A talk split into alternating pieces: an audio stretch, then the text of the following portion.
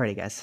Hello and welcome to Exiting Through the 2010s, a podcast about the movies from the 2010s. I'm Jack Draper. With me is my friend who I haven't seen in nine years, Clay Williams.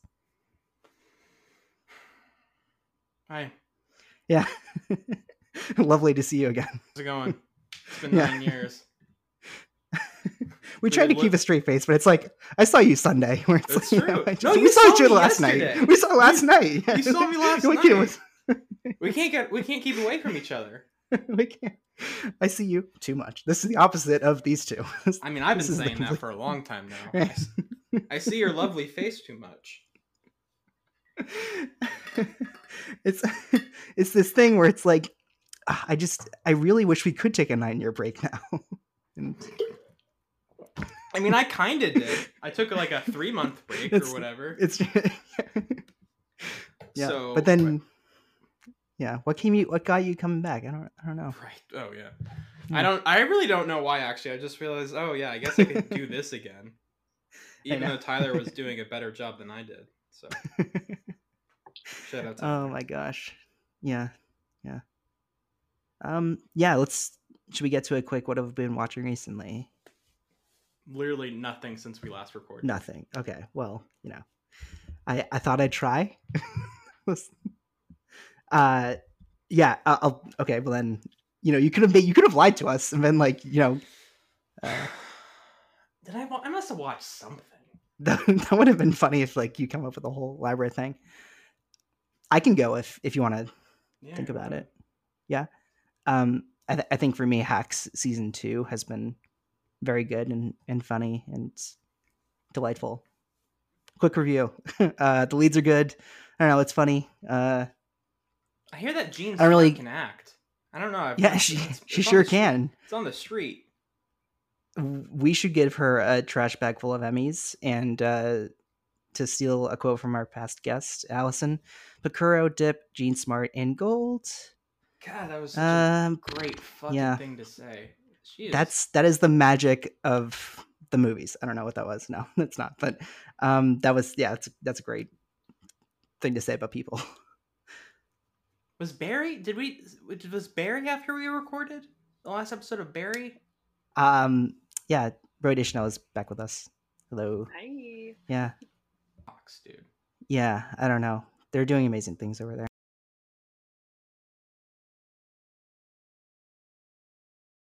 Um, I watched two movies yesterday. Jesus. The first was this movie called Pleasure. Oh yeah. got recommended to me. I don't know if you've heard of it.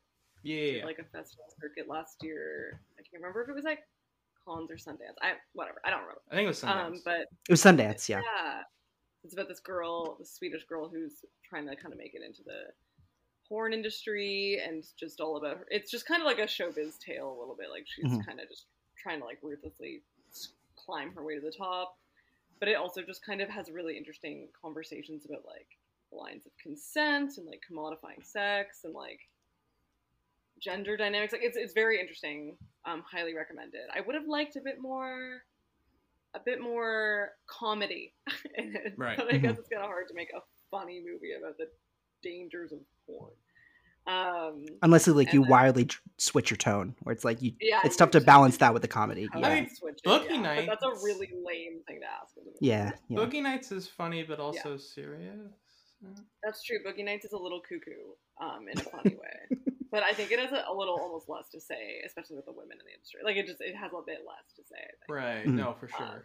More of like a character movie. But Mhm. and then the other movie I watched was called Pariah. I don't know if you guys Mhm. heard of it. Oh, It's the a D new movie. Rees film. Yeah. Yeah. So Mhm. good. Damn, you guys know everything. Yes. Um, Well, I do know yeah, everything. Thank you for the- thank you for Yeah. realizing that. I do actually, in fact, know everything. So I'm glad someone realized that. Yeah. I'm It's getting that. True. Yeah. you That's true. It's D- no, that that's a Um, great but- film. That like that's like Bradford Young's like first. we can film he cover it, shot. right? That's like 2010, 2011. That's Yeah. 2011. Yeah, yeah. 2011. It's about like a queer black teenager in Brooklyn, and she's kind of hiding her sexuality from her mom, and like living, leaving this like leading this double life, but also kind of exploring her burgeoning sexuality. It's really interesting. It's about her relationship with her dad as well. It's just fascinating, kind of a coming of age movie. Um, yeah, it was really beautiful, really well Nice. acted. Um, yeah, So yeah, that's me. I remember Awesome. those shots on the bus like yesterday. They're, they're just so uh, like Yeah, that. They're beautiful. I think it won an award Yeah. for cinematography. It should. I th- that sounds about right. What It, is it kind of reminds me of the. It reminds me of the Ava DuVernay movie Nowhere or Middle of Nowhere, uh, where it's like a similar vibe, like low indie, like character study on the outsides of society. It's very good. Yeah, too. Well, he also he's worked with uh, Bradford Young has also worked with DuVernay. He did uh, When They Yes, See Us. yeah. Mm, I think Right. Selma too, if I'm not mistaken. Yeah, I think man, that dude Yeah. fucking rules. He need. I mean, I guess Mm-hmm. he's still technically working, but he needs to do more. Like he hasn't Mhm, done yeah. something since 2019. I think that's Solo, I remember like that was his big project. yeah, that that was in 2018, and that Yeah. movie sh- shot. No, well, no, I know, I know. But yeah. yeah, The- the, Oh, the motherfucker does Yeah. Arrival, and then, not, yeah. Yeah, yeah, that's right. but when they see us is also an incredible Well. looking thing. Yes, Shout out Yeah. Bradford Young, friend of the Friend. podcast. shout out Bradford Young. friend of the fun, Fast and Uh, Future guest. Yeah, I like to say Uh. spiritual friend of the ex. I like feel that. Yeah. Like they're not necessarily your actual bestie, but in your head canon, they Yeah. are your bestie. Yeah, I like that. I Yeah. mean, Um, someone could make a case he's one of the better cinematographers of the decade we are covering. I think Ooh. if not that, but like the best emerging cinematographers. Yes, like okay, the that's probably a person better. that's really yes, that's probably a better. made a name for themselves. Yeah. yeah. Mm. Um, you know, a lot of times we'll make jokes like, "Oh, wouldn't it be fun if we got so and so on?" But I feel like more than anything, Bradford Young would just be like a very random name if we booked him ever like that. just like, oh, really? They got they got him. Oh, I don't know. Uh, I'm gonna, do some Google. Yeah. I believe in you. Some googling. Some while you do some googling about Bradford Young's Twitter presence, um, why don't we move on to before midnight? Uh, really, please start us off. When was your first time you've seen this, and your exposure to uh, the trilogy as a whole? And since this is the first time that we're covering Richard Linklater, maybe we do like our first exposure to. Oh, we said we were gonna stop. They wanted to see the ruins. Yeah, but should we wake him up? You know what, let's do? On our way back to the airport, we can catch him. You know we won't. Yeah, probably won't. And how did you two meet? We met about 18 years ago. We kind of, sort of fell in love. And a decade later, we ran into each other. No, no, no. You wrote a book, and I read about it and went to look for it. It's pretty romantic. If we're meeting for the first time today on a train, would you start talking to me? Would you ask me to get off the train with you? Of course. Well, this place is so full of thousands of years of myth and tragedy, and I thought something tragic was gonna happen. Still there. Still there. Gone. You never stop ogling girls, I don't ogle girls. I make love to them with my eyes. Oh, wow. I'm stuck with an American teenager. I feel close to you. Yeah. But sometimes I don't know. I feel like you're breathing helium and I'm breathing oxygen. What makes you say that? I wanted you to say something romantic and you, okay? You are the mayor of Crazy Town. Do you know that? You are. This is how people start breaking up. Oh my God. I assure you, that guy you vaguely remember the sweet romantic one that you met on a train? That is me. Why am I finding myself Yes. so Then we can see attracted to this woman?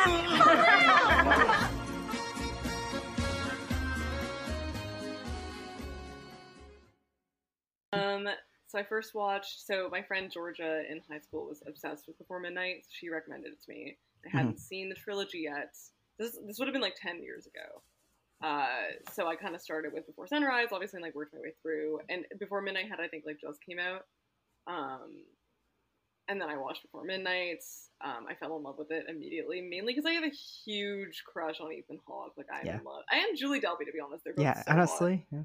So I, yeah, I loved it. I just fell in love with it. I weirdly enough, I feel like Before Midnight is my favorite of the trilogy, which is funny because I think a lot of people it's their least favorite just because Yeah. it's sad.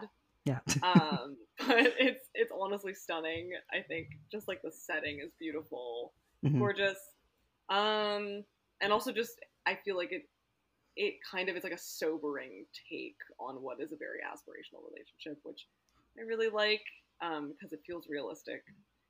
Um, and Linklater in general, I watched Dazed and Confused like any high schooler, like pretty early on, and Yeah. obsessed with it because it's it's iconic. And then I watched Boyhood, and that's the extent of my Linklater knowledge. Like, I actually haven't seen his other movies from to what I remember. Mainly Mhm. just the trilogy and those two. Um, but I love him. I think he's so talented. Boyhood, I'm not as much of a fan of as his other the other movies I've seen, but it's okay. It's still good. Yeah. Um. Yeah.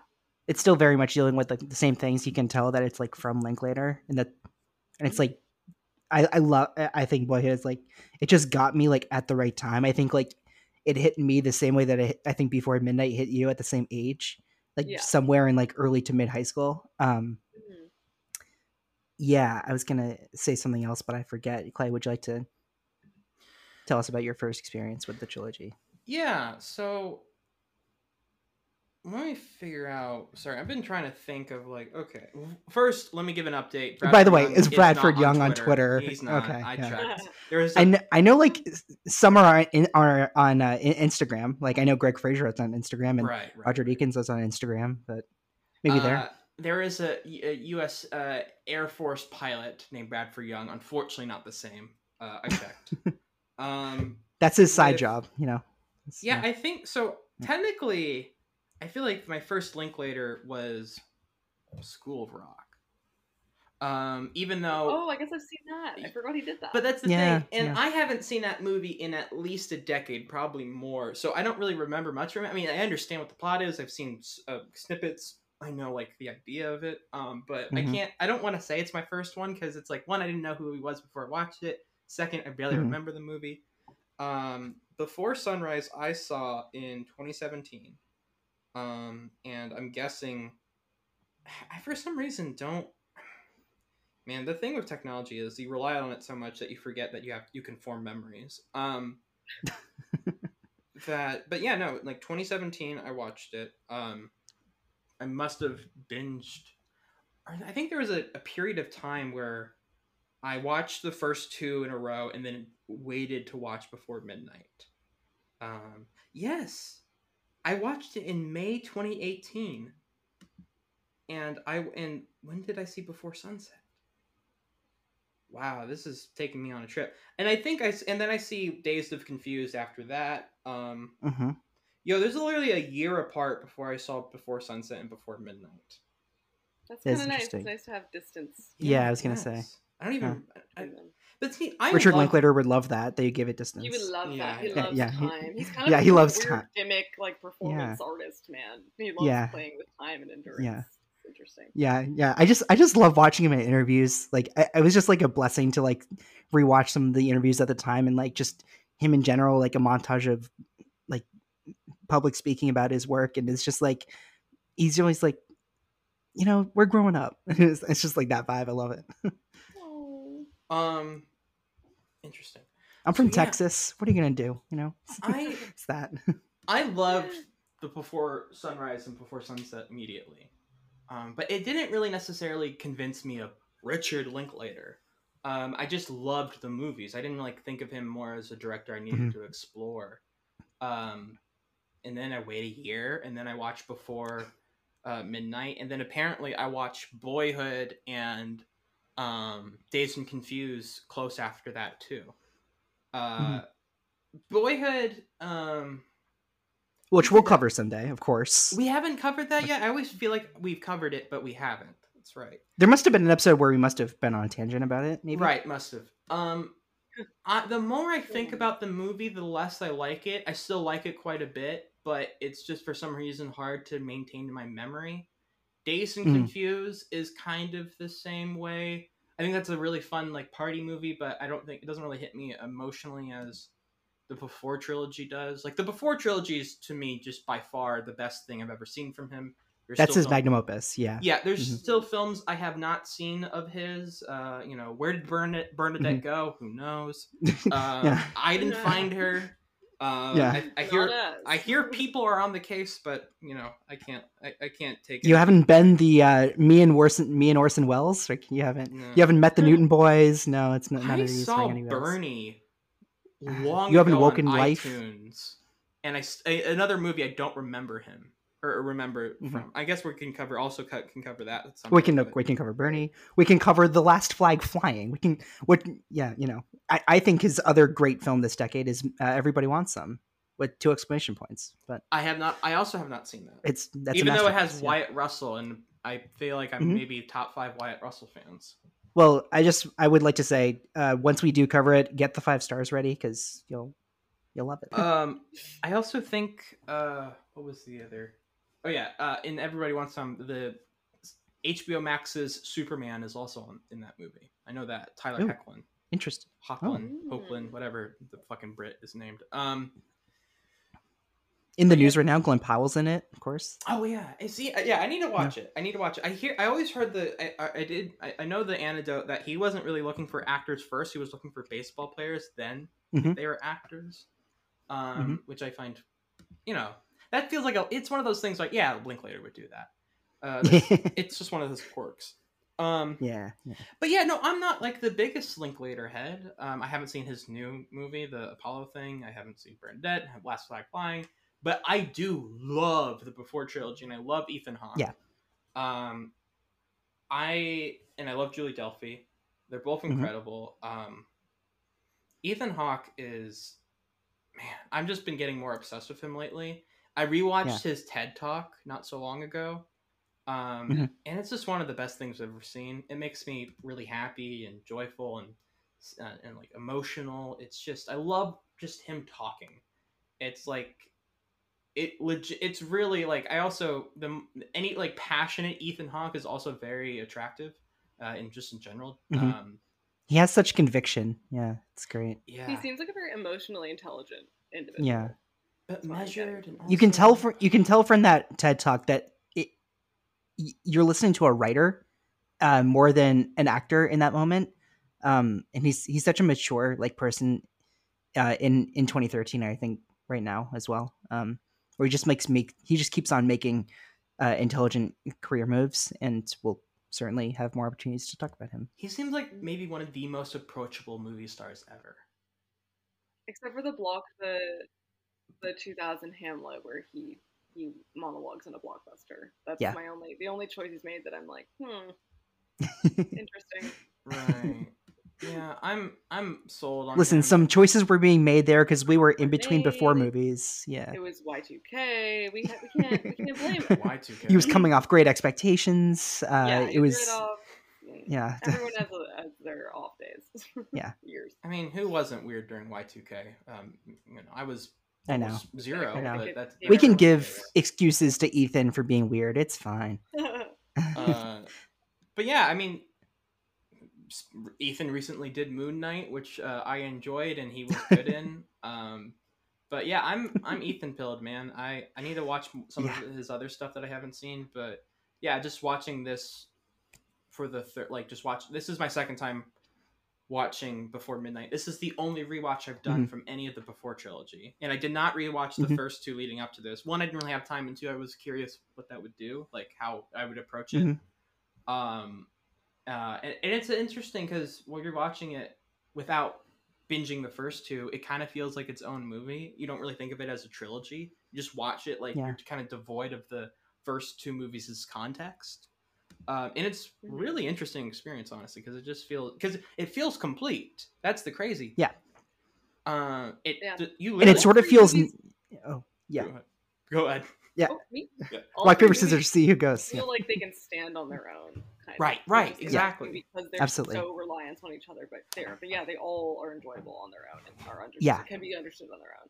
and I think this one feels kind of novelistic in how like it'll refer to the past, um, like uh, Celine talking about the pinball game that e- uh, that Jesse beat her in, but it's like so unfair that the competitiveness is still there, even they're in their forties, and it's like they just know each Uh-huh. other so well, but they choose to accept that rather than you, you know that's like a microaggression that I think will lead to the third act of the movie, but. Wait, was the Um, was the pinball game in the first one of the in the It was in it was in Sunrise, yeah, when they were walking See, out I didn't even the, remember that. I was just like, oh, that's a fun anecdote. It's so Yeah, it's so yeah, cool. Yeah, that was one of my favorite aspects. Like I think just uh like Ethan, like all three of them, because they they write it collaboratively. Like Mhm, do such yep. a good job of building the tension in this movie, but pointing to the little aspects of like if you rewatch it, you can see all the little moments with which they, it builds up to this fight, but it doesn't actually feel like it's so natural. There's not one moment. Yeah. There's not one moment, and it's so naturalistic. Everything's a microaggression. There's so much underlying tension, but you don't understand all of it until you get like the final picture when they end up like blowing up each other. It's Yeah. just so expertly done. So good. um and and once you get to that and i yeah like they write on all three of the movies um but then it's interesting to see like i don't think ethan and julie got writing credits until this one uh at least they didn't on sunrise and it's also a misconception that uh ethan hawke doesn't write all of julie delpy's delpy's dialogue and vice versa like they'll add lines and subtract lines from each other and like work on their own characters As they Um, go, yeah. Yeah. yeah and like richard linklater was talking about like he'll have the script ready to go and have the outline ready and then like they'll do one complete read through and then he'll like leave uh, uh, ethan hawke and julie delpy alone to like make arrangements but nothing is improvised right so it's like they can add to it and and have everything rearranged but then like like they just can't like just have to say everything then uh Mhm. to to fit them and like to see what they believe uh, Jesse and Celine would say and do at that age. Mhm. Um, yeah. So for me though, I'll uh, I'll chime in real fast. That yeah, what was your my- first exposure? yeah, my mom would showed me like I think early high school around the time that um, Boyhood was coming out randomly. Like it wasn't like we didn't watch Before Sunrise together because of it. She didn't know there were sequels, and my mom was like, "Yeah, I remember this movie with Ethan Hawke coming out around the time I was in college, and it, like really affected me. Like I hadn't seen a movie just based around like two people conversing uh, for ninety minutes, and I'm like." Mom, there's more of these, and, and, and, like at a time, like you should. And like I think we we saw it before sunset together, uh, and it's like, whoa, I didn't know there was another. um, you know, because like in 2004, like sunset, like I don't know, like I would be like four years old, and it's like kind of like we talked about like where my mom was like tracking her with like Celine and Jesse. I remember that conversation, and um, yeah, and then I think like really like I saw Dazed and Confused like early high school, and Mhm. uh, and then like yeah, Boyhood early high school, um, and then like throughout the years, I've just seen like more Linklater. Uh, it's also cool that we're doing this because it's been nine years uh, since Before Midnight, and also like Richard Linklater just came out with uh, Apollo Ten and a Half, which is good, and I don't think people are giving it enough credit how good it is. Because no one saw just it. want to, you know, no one saw it. I know it sucks. It's It's like like, that. people were like, no- "This is bad." It was like no one watched it. I no, I was just about to say, and Netflix was like, "New Linklater, trash." Like, you Wait, know, get out of here. I like, thought that was Hulu. It was net. Yeah, it was Netflix. I know. Well, it's that like, just oh, proves my point. Yeah, yeah, exactly. Yeah. Um, Um, I don't know. Yeah, but I, I think I think these movies. Yeah, I agree with you though. Like, it's clearly his everything to say about like relationships and time and love and uh philosophy and all these things that just like feels of course like everybody says like it feels so naturalistic but yet like everything is very tightly written like that combo is just so so impressive. Um there's this interview with ethan and julie talking about or maybe it's just with julie delpy that they were shooting the car scene the long take in the beginning. Mhm. and they couldn't skip a beat because it's like they were trying to like you know it was all one take so they couldn't skip a beat. But then you have the little ones in the back seat and they couldn't wake up. Yeah yeah just like clocked out. And then it's just like oh yeah like we just can't wake up the the little ones. And no i think it's super interesting um that it's like that's that's like their most challenging aspect is that car scene rather than the third act where it's like that's what you would imagine is uh, i think maybe both of their theater experience would play into that. Um, Sometimes, sometimes when directors choose to do just one take, I'm like, you actually didn't have to. Right. sometimes it just feels Yeah. like an unnecessary burden that was. yeah Like I wasn't watching that and I was like, wow, that's all one take. Right? No, I literally, I didn't, like, I had no one. idea until you said it was one take. I literally, legitimately had. Yeah, I was like, why did you make those They little cut- girls have to pretend they were like dead for like? like They were such one pros, yeah. Yeah. and it's like they cut away for a second to that location that the girls wanted to visit but then The they didn't want to like stop and wake that yeah the ruins yeah and it's and it's like so interesting and it's like yeah it's like so you get inside their head so well. Um, No, no, but basically, I rehearse my lines like nonstop, nonstop, nonstop. And the way we, we work on it is that we even, you know, in a conversation, sometimes you overlap, sometimes you don't.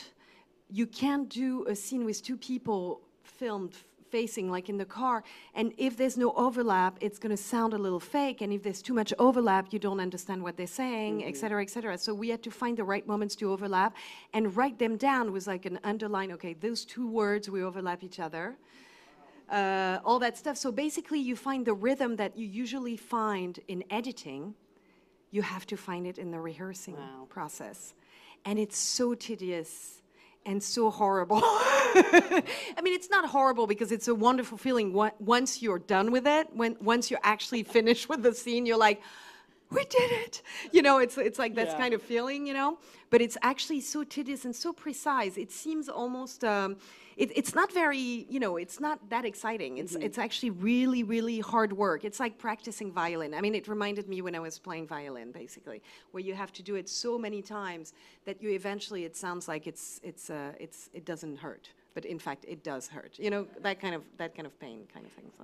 Uh, and speaking of that first scene in the car, I think it's a 13 minute take um, with no cutaways, no interruptions. How many times did you? There's one cutaway, but it's a fake one because it's just a cutaway to show the runes because you you wanted to see it, but it's actually the same take. Really? So so because in the end he couldn't edit it because the light was different in every take because it's real it's really using a car. I mean you have to think it's not a play. We're shooting outside on the streets of Greece. I mean with two kids in the back in that same shot. Yeah. So it's it's very tricky. We only got we did as much as we could in the time frame we had, and we had two days to do that scene. But the first day turned out to be rehearsal time because for technical issues and all that. And then the second day was shooting, and in the end, we got that one take once.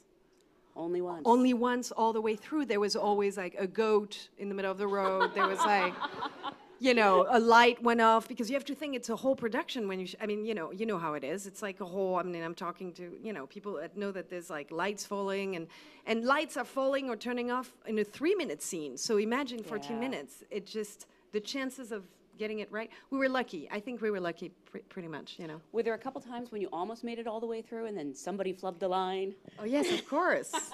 no, no, and you have also two kids of seven years old in the back. You know, the chances Yeah. of them actually waking up on cue is uh, and doing their job, and they were amazing. They were amazing. They were. um, But just to say one more thing about Ethan, um, you know, we have our uh, past and future guest Kyle Amato hosting an entire podcast about Ethan Hawke Hawkcasts. Uh, everyone should check it out. It's fantastic. We have both and. I gave and I gave him opportu- oppor- um, an opportunity to send us a little message that I'll play now about talking about Ethan in 2013 and his relationship with Linklater and 2010's Ethan. So this is it right now. Um, This is Kyle Amato from Hawkcast. Uh, Jack asked me to just do a really quick voice memo about where Ethan Hawke was in 2013. Uh, it's actually an interesting answer because uh, in the late 2000s, like early 2010s, he did a bunch of random stuff like, um, well, Before the Devil Knows You're Dead is a great movie, but like What Doesn't Kill You, Staten Island, New York, Daybreakers, uh, Brooklyn's Finest, just like some weird cop movies and the vampire one. The Moby Dick miniseries, Woman in the Fifth, was a very strange French movie. Uh, I'd like to rewatch because I don't think it was bad, but it's very strange. Uh, and then he had Sinister. Uh, and chronologically, Before Midnight is his first 2013 release, but the more consequential one is The Purge, which came out that summer, I want to say. Um, I can just look that up. But that is where Ethan made most of his money because he got a box office on it. Uh, yeah, so that was June 7th, so it was like right after it. So he made most of his like current day fortune off of the Purge box office. Uh, I don't know if he makes any money on the sequels, but uh, he did show up in the TV show for two seconds as like a fun cameo, I assume, because he and Jason Blum are buddies. Um, yeah, then he also did Getaway, which was like a Nick Cage style straight to DVD thing. Not a great film. Uh, yeah, and then Boyhood comes out the next year. He gets another um, Oscar nomination, supporting actor. Should have won, but it was J.K. Simmons' year, so you can't really fight that. Uh, yeah, and then he sort of settles into being the Ethan Hawke we know now. which is fun. Um, but yeah, enjoy uh, discussing before midnight. I hope to cover on a Hawkcast eventually, but we're in no real rush here. All right, keep hawking the skies. And yeah, with this one, it is interesting that we bring up everybody thinking like this is the worst of the trilogy, or it's not like people thought this was bad at the time, but it's just like Sunrise and Sunset were just like it's so hit everybody at such an important time and like you know everyone says like Sunset is like the best movie of the 2000s and stuff like that and this one was like such a cold splash of water on everyone's faces right? Um i just i adore this one. I'm, I'm like i'm like you bro that i just I, I think it just feels so so you know it's just it feels right. It feels it feels like they will grow up to be like this. Mm-hmm. um i rewatched the trilogy because like i i hadn't rewatched the trilogy in so long. Um and I I was like, if I have an opportunity to rewatch these movies, I'm gonna take it. But I didn't plan to initially. Mm-hmm. And I think seeing Midnight and then comparing it to Sunrise and Sunset, it's like you can see like when they get really upset with each other, that little like tw- 20 like those little kids in their 20s like starts to come out a little bit. Mm-hmm. Yeah, it's it's like super interesting. Yeah, it's beautiful the way they've evolved mm-hmm. the characters. I feel like this time around, like rewatching it, hit me like harder. I like I got of like a pretty long term relationship in the fall, and like I at the moment feel like really cynical about relationships in general or just long term relationships. And I it felt like I appreciate that before midnight, like they weren't afraid to kind of decay these characters and make them a bit unlikable at times in ways that I think the first two movies don't. Like they're pretty aspirational in the first two movies. It's like kind of not not fantastical, but just like a bit of a fantasy of like right. the, the first two movies. We kind of get them in their honeymoon phase, but this is like very just pragmatic. Like no, you know, and I, I'm I'm kind of depressed at the moment about like the life cycles of relationships. I feel like they all go the same way, no matter how well they start. But what I like about this is that it kind of leaves us with a bit of hope at the ending. Um, even though they've like had this big fight and they're like really grasping to to kind of make up. Um, you it's still kind of hopeful at the end, and I don't know what it is about it, but I felt like they were going to be okay. Right. nice. But you could also understand that it that still could be their last night together. Like you under like there is yeah. that hope, but there's also that realism and understanding of that there is still issues here that they kind of mm-hmm. haven't fully addressed and that they're going to continue to discuss. Um, and so even if whether that's the last night or not, I mean, it's just kind of like people have issues, they have disagreements. Some problems are not solvable necessarily. Sometimes you just have to accept the unsolvable problems and the unsolvable mm-hmm. characteristics about someone else. But yeah, it's it. But and one of the unsolvable problems I think is, uh, you know, it's Celine being like, people eat a lot of feta here in Greece. I just really like that moment. I want. there you go. I cannot stand these. The people. biggest problem. Yeah, yeah, I find that. Yeah, and of... it's it's oh, like, it, but it's also like you know they they have one night away from the kids. And I think that's so sad to me, where it's like, think about this as a perspective, as more now as a parent, more than them as a couple. It's like, th- this is their one chance to like just be those people that we saw them in Sunset, where they just get to have like have responsibilities, but then like when they're with each other, of this carelessness that is so rare to them now and this is how they spend it. it that's so sad.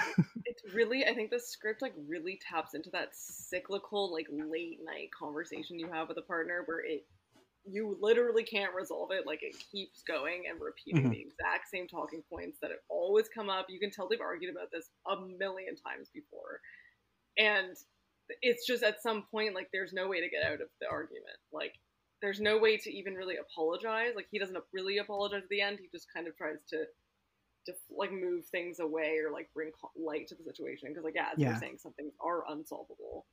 Um, which I think is just so beautiful. Like they're so great at writing naturalism. Um, yeah. I don't know how they do it, but I, I, find it like really inspirational in terms of like writing. Um, I think that comes from the collaboration we've been talking about. yeah, um, I, I know love... Richard Linklater has this direction to Julie Delpy where it's like less acting, and he says to constantly like tone down the theatricality because like he knows when to bring out the theatricality.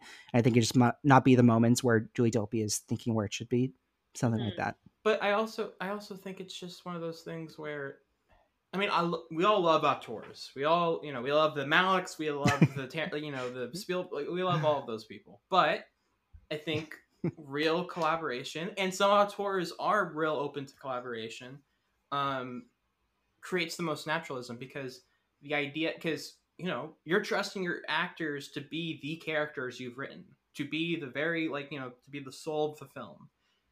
And if you've trusted them that, and like, you know, that far enough, you should trust them to give you feedback and to give you like, oh, I think they should say this. I think they should say that. I don't think they would say this. Because I think that's very Mhm. important to feel the most again natural, fluid. Understand that they also they have a different perspective of the character, but it's still kind of the core understanding of what you wrote. Just different Yeah. voices being involved in something. I think that's what creates the best naturalism. and a diversity of perspective. Like I don't know how well he could write Celine on his own. You know Exactly. Like I see a lot of. I'm assuming a lot of what Ethan Hawke says in this movie is from Ethan Hawke and Richard Linklater because it is very like, ah, the, the dad that doesn't get to see my son. Like it's just very like, but and then I think Celine like yeah, I feel like Julie Delpy kind of invokes into her something that I don't think they they can tap into. So I think it's Yeah. yeah yeah I think I think that- for that- better, yeah, I think for for better or for worse, you can see a lot of Ethan in Jesse. Um, Mhm. But then, like from the dialogue Julie will write for Jesse, that may or may not like tone him. It may not tone down his personality, but yet like it'll it'll like contort the character to like what the actual relationship is, not so much like Ethan putting himself into the character. And I think that is such a specific balance. Um, but then again, you you don't know if it's the same as uh, as Ethan doing that for uh, Celine and Julie's character. Can you guys tell Yeah. who writes what line or something? Like I, I can't. I have no idea. Okay. Yeah, no, it's pretty it's pretty invisible. For a minute, for a minute, I thought They I was like couldn't alone. I'm like, I don't know what, who wrote what. um, No, it's hard to tell. I think a lot of their little worldviews, like Celine has a lot of little worldviews that I wonder if they're just Julie Delpy's like own, like the more existential like conversations they have. I find I feel like I wonder if they wrote themselves, kind of, right. Mm-hmm. Uh, because they're so idiosyncratic and like personal, which is interesting. Yeah, yeah, yeah, It's interesting. I to go back to the whole comparison of the worst in the trilogy or what's better or whatever. With this trilogy, with this these three specific films, this you know, this story, I find that such a useless fucking conversation. I don't mean to be like harsh or whatever, but like the idea of comparing which one of these three are better is just so. I can't really. I don't know. Like at first when I no, I've never had a favorite either. Yeah, when Oh, I yeah, I don't have. A, I have. Well, I have a favorite, but I don't think that any of them are worse than the other. Right, exactly. sure, yeah, yeah, yeah, yeah, yeah. Mm-hmm. I at first when I watched all three for the very first time, uh, you know, when I the final the, when I finally watched before midnight, my my the worst one in my eyes, the one I gave nine out of ten instead of ten out of ten, was uh Before Sunrise.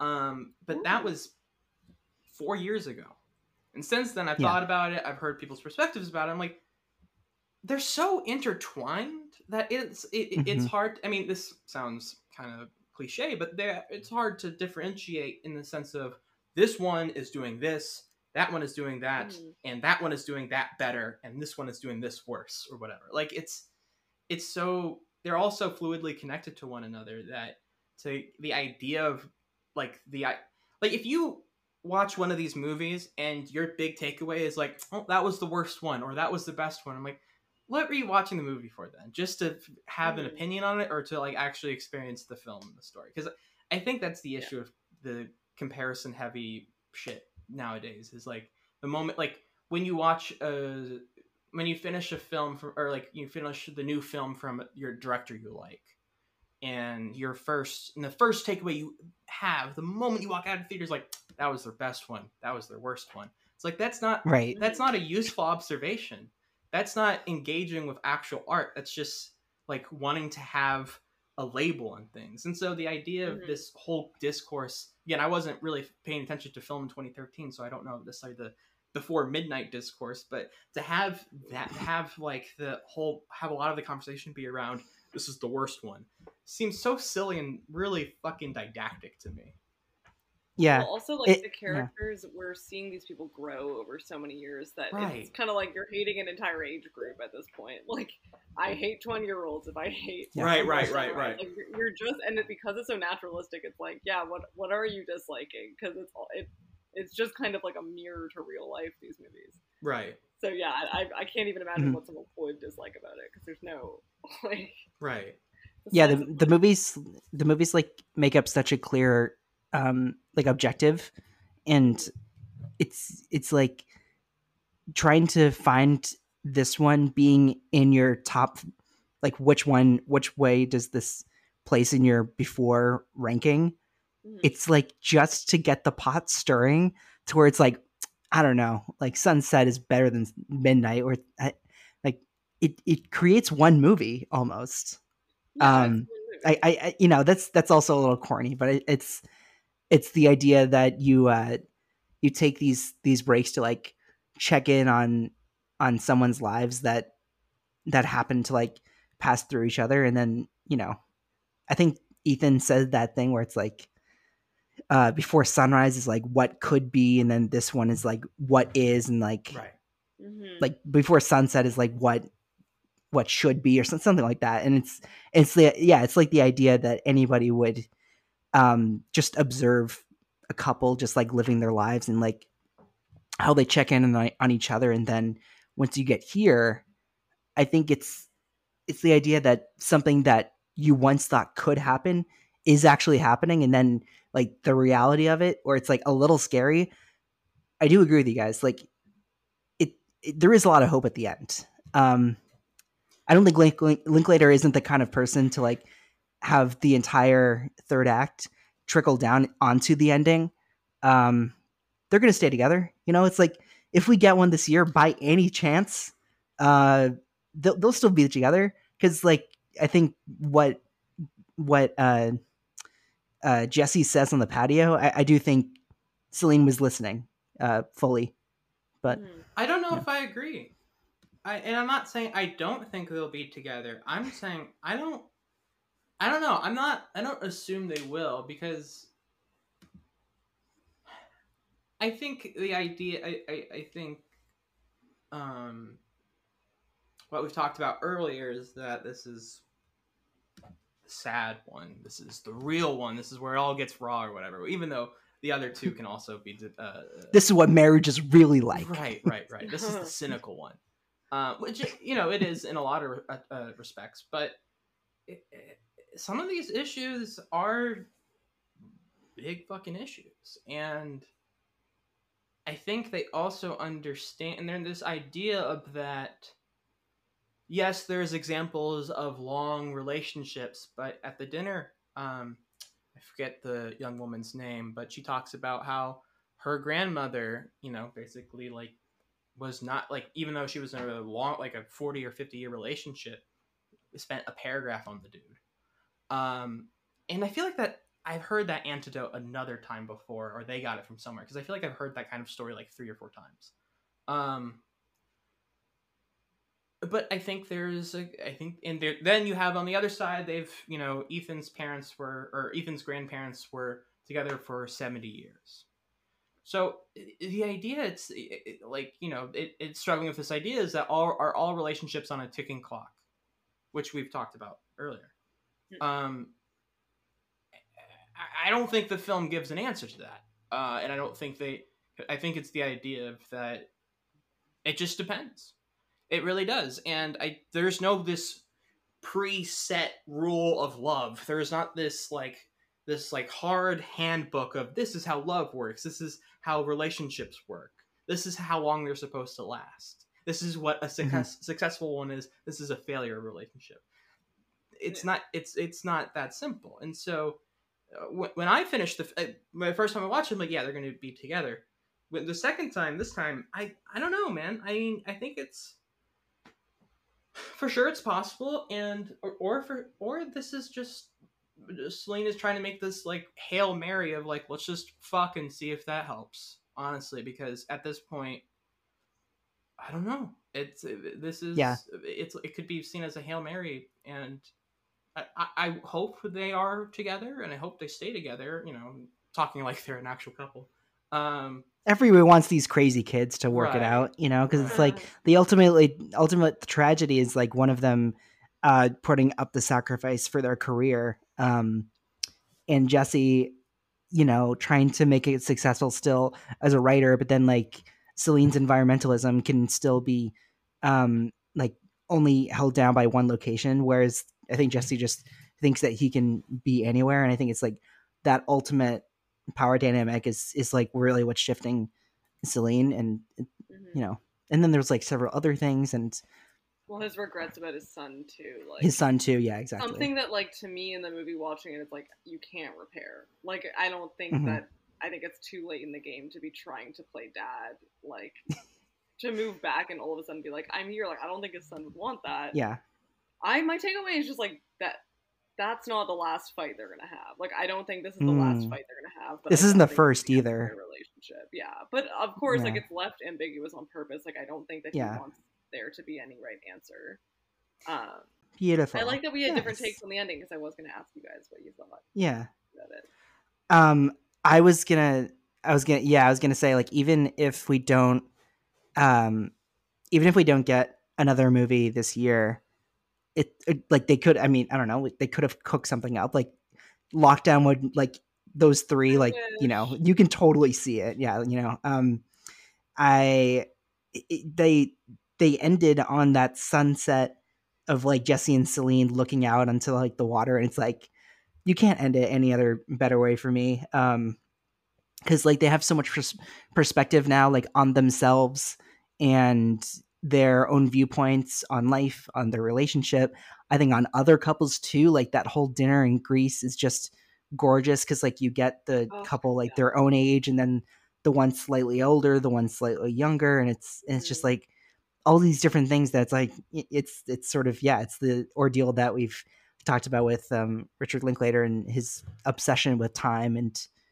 how it affects different people it's it's gorgeous and we'll talk about him other times you know One like we said. thing um, before we go to favorite scene, um, I don't, and this is, you know, this is very different from when I first watched the trilogy. Uh, I, you know, of course, I was like, I want a sequel. You know, nine years, ten years, twenty years from now, whatever. Give me a sequel. I don't know, man. I don't think I want one. I don't think I want a fourth one. Yeah. I think I'm. I, I it just ends so well. I'm just kind of like, well, we've also used all the times of day. That's also the- Um, before noon. yeah yeah yeah. Uh, I, I know um uh jack black who's uh, clearly a very frequent collaborator with richard linklater wants to be in a fourth one and uh calls it before eclipse. W- he- this is all this is all a joke but he was talking about being uh uh jesse and celine's kid. That's so really- funny. Stunning. Uh, oh my god Yeah, but I don't know. I mean, at this, I don't want to know if they if the relationship survives or not. I'm I like the ambiguity because I, I don't know if it cheapens Yeah. it. I mean, hell, I'll, if they want to give it to me, I'll take it. Don't don't get me wrong. I'll watch the fucking thing. But it's Mhm.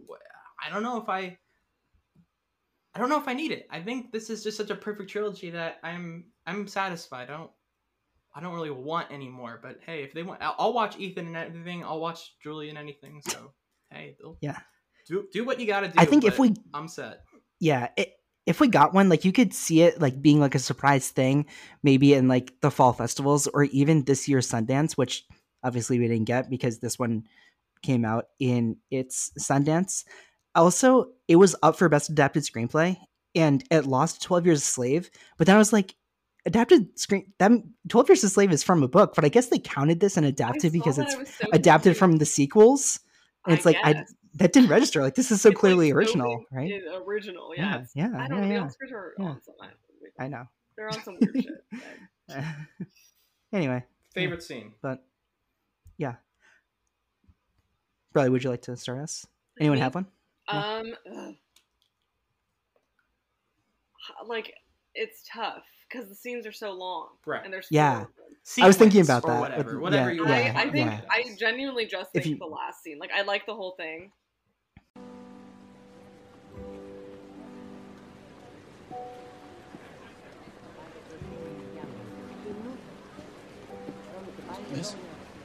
I want to talk right now. You, by yourself? Are you waiting for somebody? Yeah, I'm by myself and happy to be. I'm an angry person and I hurt my kids, my work, and everyone I love. Oh, just my type. Okay, I'm not in the mood. I came here to be alone. Hey, listen, I've just been checking you out from across the cafe, and I don't want to make you uncomfortable, but you are by far the best looking woman in this place. Thank you very much. Yeah, and I was just, I'd love to buy you a drink, maybe talk to you, get to know you a little bit, you know? I mean, you're here in business? Okay, I see. All right, you, you have a boyfriend? Not anymore. Jeez, man, sorry to hear that.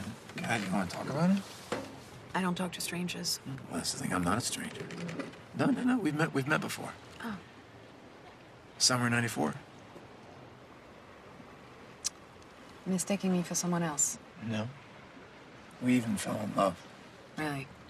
Mm hmm Hmm. I vaguely remember someone sweet and romantic.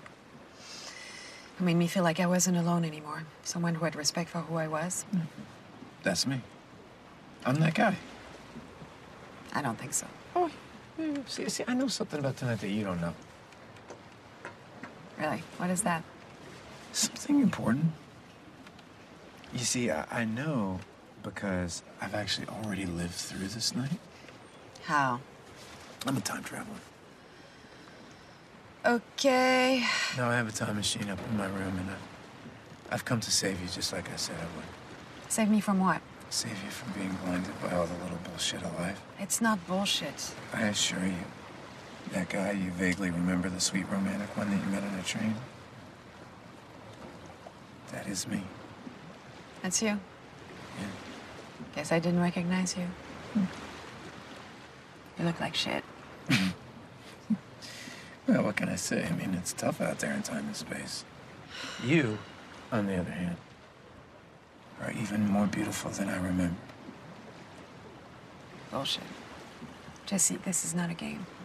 You get all cute, you get in my panties, and next thing I know, I'm buying peanut butter in Chicago. You're not gonna make it better by some little pickup line. I'm not trying to pick you up. No, no, you, you're misunderstanding me. No, no, no, no, no. I'm only here as a messenger. I've just traveled all the way from the future.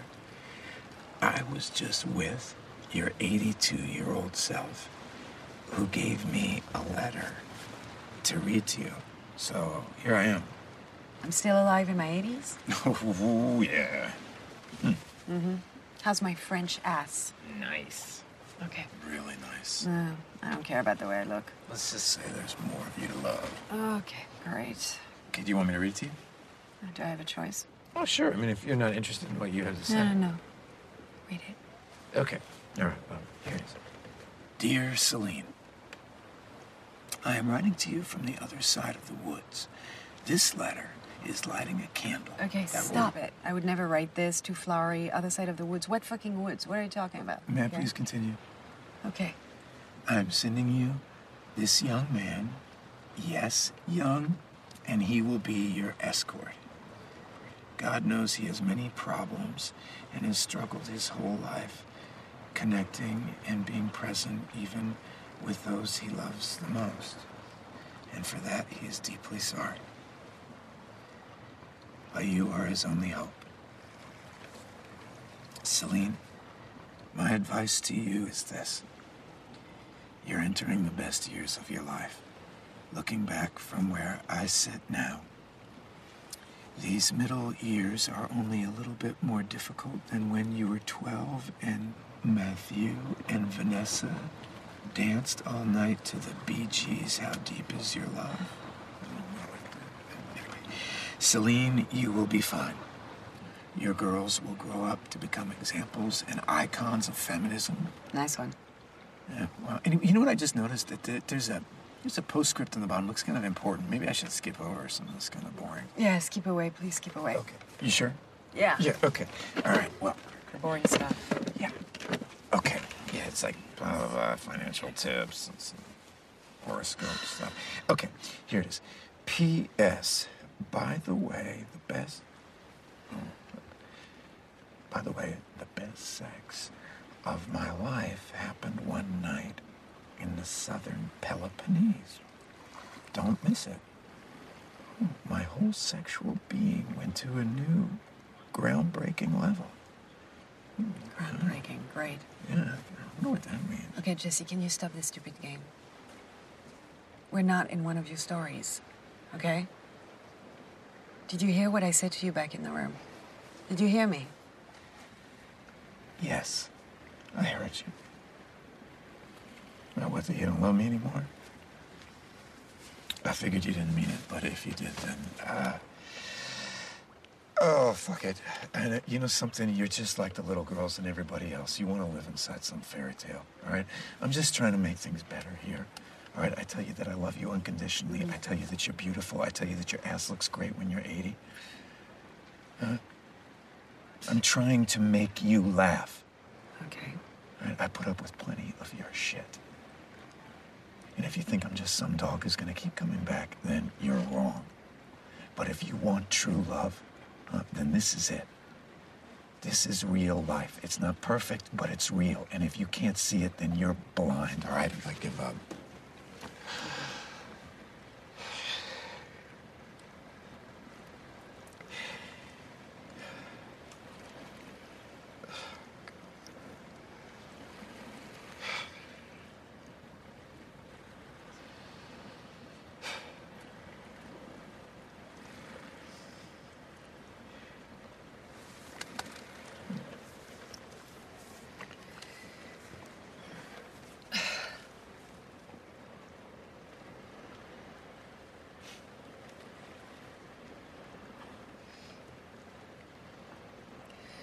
So what about this time machine? What do you mean? How does it work? Oh, it's complicated.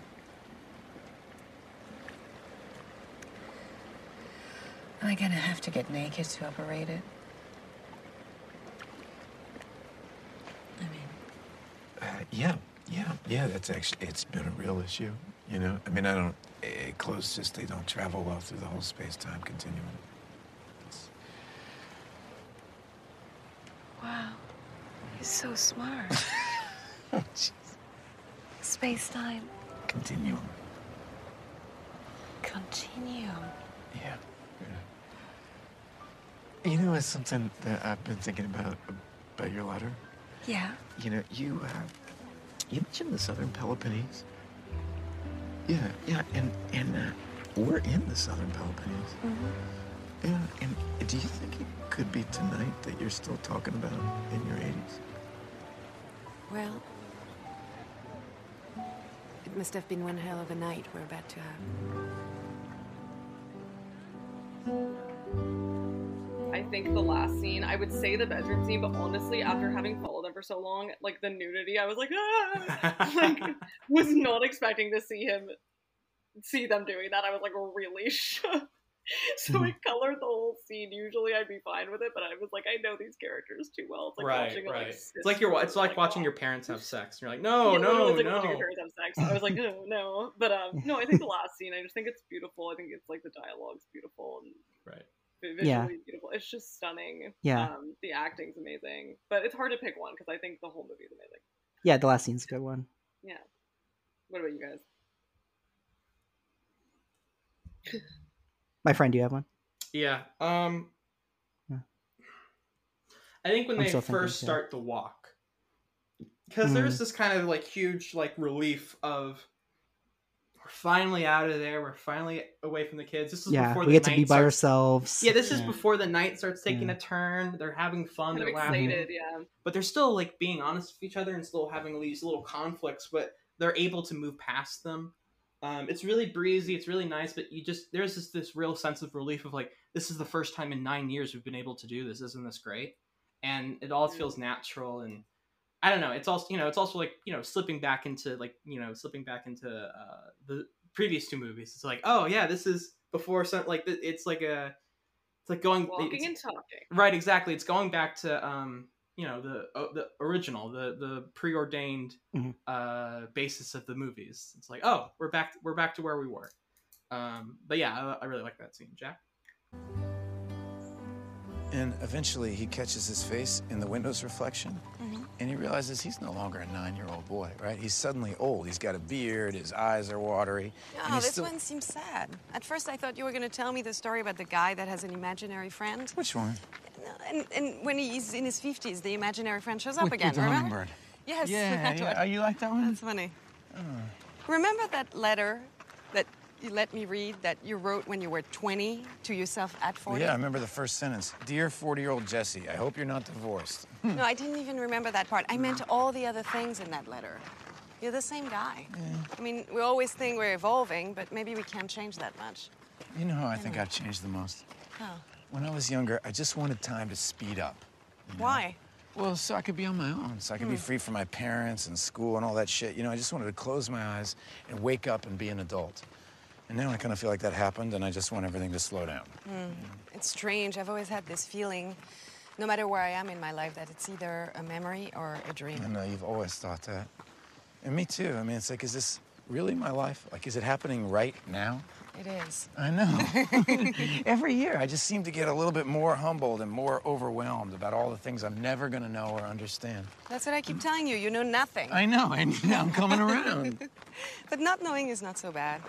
I mean, the point is to be looking, searching, to stay hungry, right? No, know, it's true. I just wish it was a little easier. How do you mean?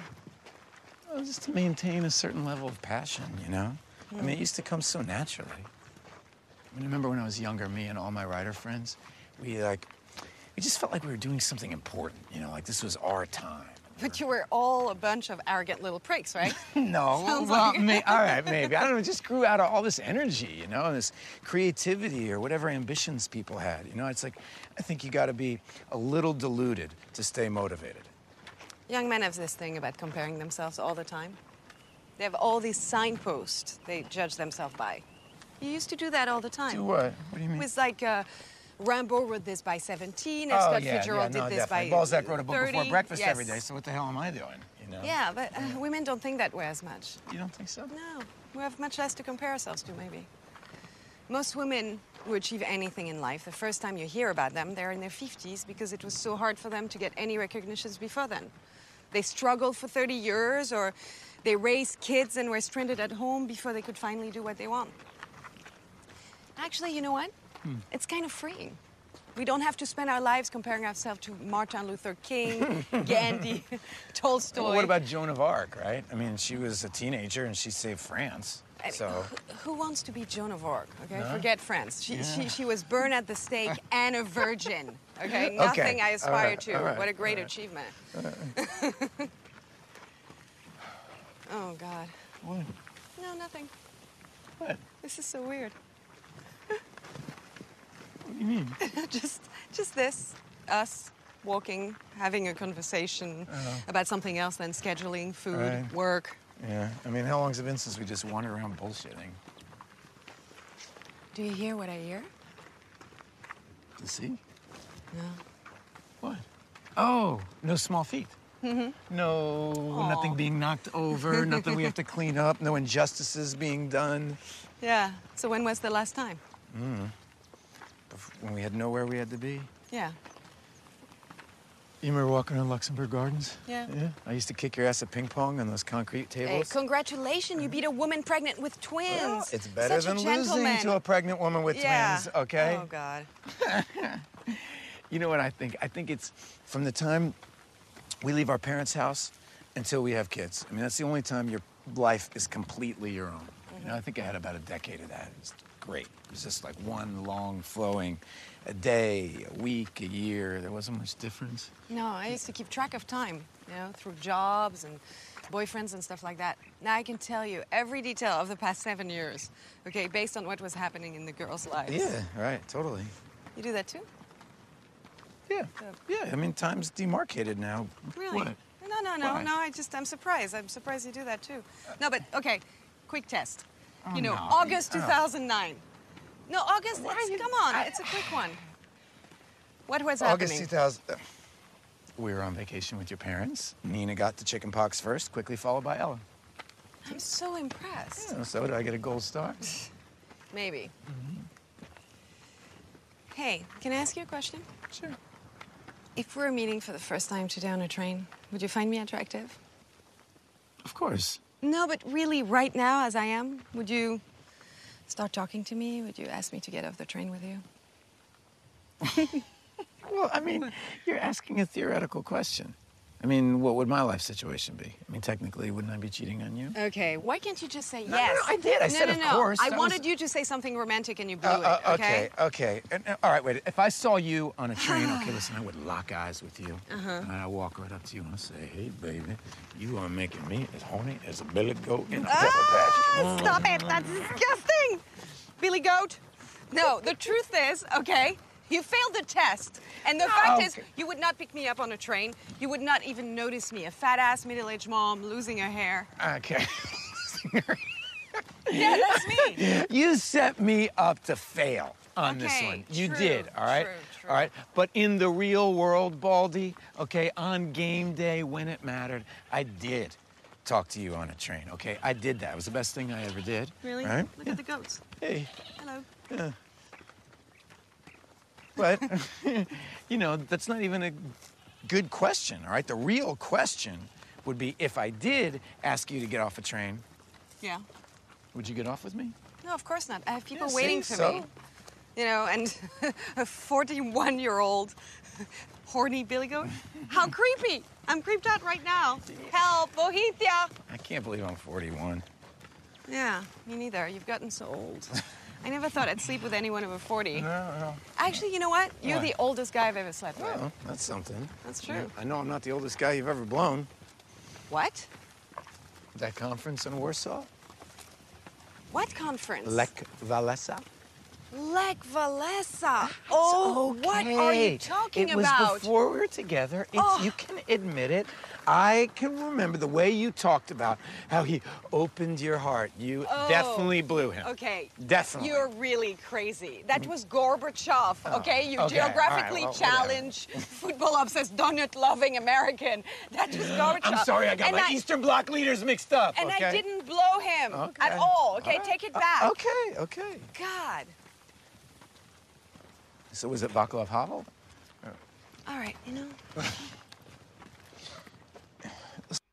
Yeah. Um, I think it's the old woman's monologue in the dinner in Greece, their final dinner. Holy shit! Yeah. Well, when I think of Elias, what I miss the most about him is the way he used to lie down next to me at night. Sometimes his arm would stretch along my chest and uh, I couldn't move. I, I even held my breath. But I felt safe, complete. And I miss the way he was whistling, walking down the street.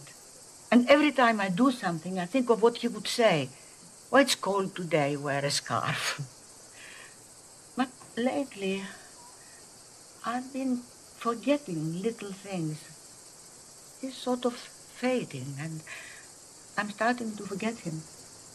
And it's like, like losing him again. So sometimes I make myself remember every detail of his face. The exact color of his eyes, his lips, his, his teeth, the texture of his skin, his hair. That was all gone by the time he went. And sometimes, not always, but sometimes, I can actually see him. It's as if a cloud moves away and there he is. I could almost touch him. But then the real world rushes in and he vanishes again. For a while I did this every morning when the sun was not too bright outside because the sun somehow makes him vanish. Yes, he appears and he disappears like a sunrise or a sunset or anything so ephemeral. Eh, Just like our life. Hmm? We appear and we disappear. And we are so important to some, but we are just passing through. Passing through.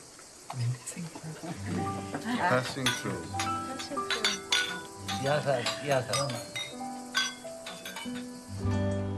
Uh, yeah, I, I, you know, it's like, what do you say to, uh, or what is the toast that Jesse gives? Um, to to for uh, to, to to freedom or no? Uh, Forgetting? for, for love? To Yeah, I don't know. Yeah. he's like to forgetting or like to not forget or something like that. Like yeah yeah to forgive and forget some yeah anyway but Yeah. it's it's magical uh I, all of the little mini actors around um ethan and julie have always been like really really well cast mhm, in all three of these movies and yeah. this one i think nails the specific people that they come across um like the other two guys that jesse is talking about his book with Oh my god, one of them's such an asshole in the best way. it, it kind of makes you question is jesse a good writer where it's just like i don't know. Right, you hear Yeah. that, and I'm like, that Yeah. sounds bad, dude. Yeah. That sounds like a badly written yeah, book. mm, and that guy's like, Yeah. that sounds bad to his face. yeah But the Yeah. actual writer is Yeah. like, that's really ambitious. That's really great. And I'm like, maybe Yeah. I don't know shit. Yeah. Yeah. I think it was really tender monologue. I was in a play Yeah. a few years ago, or well, not a few, a while ago, called "Waiting for the Parade." It's like this Canadian play about World War II, and it Mhm. almost Ooh. identical monologue in it. Like I was watching this movie and I was like, Oh, Whoa. interesting. It took you back. very sim- But I think Yeah. it's just a universal experience. Right. Honestly, losing a Right. partner, you just start to forget them. But I was like, babe, get some pictures. I'm so kidding. That's so hard. No, it was it's- a beautiful monologue. I mean, he's dead, so who cares? Yeah. Um, Oh Yeah. God. I, I, I I'm do. kidding. There- It is terrible losing your partner. Yeah. I do love the line of, I for some reason I can't see him in the summer, because I don't know. That's that's really profound, and it gives me a lot to Yeah. think about. But it's also just like I don't know. It, it and me- especially the way it's delivered too right, you right, right. Yeah, the way summer, the way winter or the other seasons kind of bring out our ghosts. you know, Right. In the ways Yeah. that I think summer you're distracted so much. You're so much more Mhm. reflective in like Yeah. fall and fall and winter. You're more like you look back more instead of in the present. So no, yeah, Most of our living, I think, happens in the summer. right, Yeah. right. I don't think we're the most free and relaxed. Yeah. um one more thing though i do love like once uh celine storms out for the final time like there's that moment when jesse is looking around the room and it's like the glass of wine the cheese the door the bed and it's like what do you do after something like that? And your eyes just sort of like wander around your space. It's just beautiful. It's a really Um, well it- put together It is sequence. of course like we're and uh we're talking about how well this this movie or all three of the movies are written in a majority of linklater's movies there are some moments in here where it's like why did julie and ethan think this was gonna stay in the final product like i think julie at one point calls ethan um you're the mayor of crazy town or like No, yeah, ethan, calls the bed. You're the, the you're yeah the yeah yeah yeah of crazy it's like town. that's that's so specific like or like uh ethan ethan calls the hotel room sexy like oh, what Uh, anyway but Seems like Jesse would say. yeah i know yeah yeah or it's something that ethan would say and he gets it and he's like oh this is rad it's like total dad humor you know like Yeah. oh man All right. um Broey Deschanel, thank you so much for coming back uh for having me. yeah yeah we loved uh doing this one because it's just like everyone i think it's like each decade they just get everyone calls them like one of the best of their decade in like the 90s 2000s 2010s so it's like cool to finally do this where can everybody find you anything coming up soon for you Uh, you can find me on YouTube primarily, Broey Deschanel, Instagram at Broey Deschanel, and Twitter at Deschanel Broey or Broey Deschanel. It's like you have a Uh, brand or and- something. Yeah. Like it's my brand. I don't know, Yeah. crazy. Um, and yeah, I'm working on a video at the moment about Greta Gerwig and the Mm. general discourse around her films because I love Nice. her. Yeah. Um, it'll be yeah, a bit better than uh valley of the dolls a bit better. It'll be about better Yeah. films than Valley of the Dolls. We'll yeah we've talked about her many times Pro and we are all podcast. Pro. pro i know it's like the most boring opinion to be like yeah if she rocks I like you her. know, no, a lot of people Yeah. really don't. That's what the video's about. yeah that's true I guess to us, we've had so much pro anyway. But yeah, yeah, yeah. um, next time on the pod is the Nice Guys with Saffron Maeve. Uh, this movie is available on Hulu right now, and I can be found at Twitter, Jack A Draper, and on Letterboxd, Jack Draper Seven. my rating on film is at the Boston Hassle. And uh, yeah, why don't you take us out? Oh, my turn. Uh, everyone can follow me at Birds of Clay on Twitter and on Letterboxd. You can follow my Instagram at uh, Mr. Clay Williams. You can follow the podcast Twitter account at ETT Pod. You can send us an email at exitingtothe2010s at gmail.com. Uh, please remember to rate, review, subscribe. Greatly appreciate it. Five stars on a podcast platform you listen us on to. Retweet, share, tell a friend. Uh, that would be awesome. Uh, Mhm. Be good to Come back to us every nine years. Right, yeah, course, like you know, it's Uh, yeah. I'll Check see in you on in nine us, years, Jack. yeah. I'll see you in nine years. Um, yeah, yeah, yeah. Be yeah, good to you. yourselves. Stay safe. On a train in Vienna. Yeah, we've done the, we've All done right, the right, ending shush, of Before shush, Sunrise. shush, yeah, yeah. Enough out of you. We could do this all day. Yeah. And as always, be good to yourself. Stay safe. Donate to a abortion fund if you can. And as always, we'll catch you next time on Exiting Through the 2010s.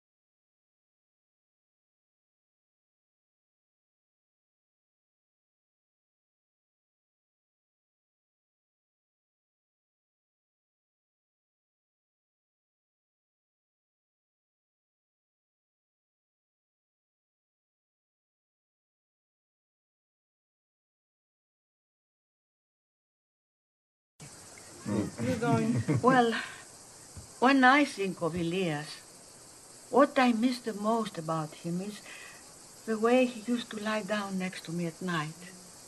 Sometimes his arm would stretch along my chest, and I couldn't move. I, I even held my breath. But I felt safe, complete. And I miss the way he was whistling, walking down the street. And every time I do something, I think of what he would say. Well, it's cold today, wear a scarf. but lately, I've been forgetting little things. He's sort of fading, and I'm starting to forget him. And it's like, like losing him again. So sometimes I make myself remember every detail of his face. The exact color of his eyes, his lips, his, his teeth, the texture of his skin, his hair. That was all gone by the time he went. And sometimes, not always, but sometimes, I can actually see him. It's as if a cloud moves away and there he is. I could almost touch him. But then the real world rushes in and he vanishes again. For a while I did this every morning when the sun was not too bright outside because the sun somehow makes him vanish. Yes, he appears and he disappears like a sunrise or a sunset or anything so ephemeral. Eh, Just like our life. Hmm? We appear and we disappear. And we are so important to some, but we are just passing through. To passing through. Passing through. Yes, sir. Yes, sir.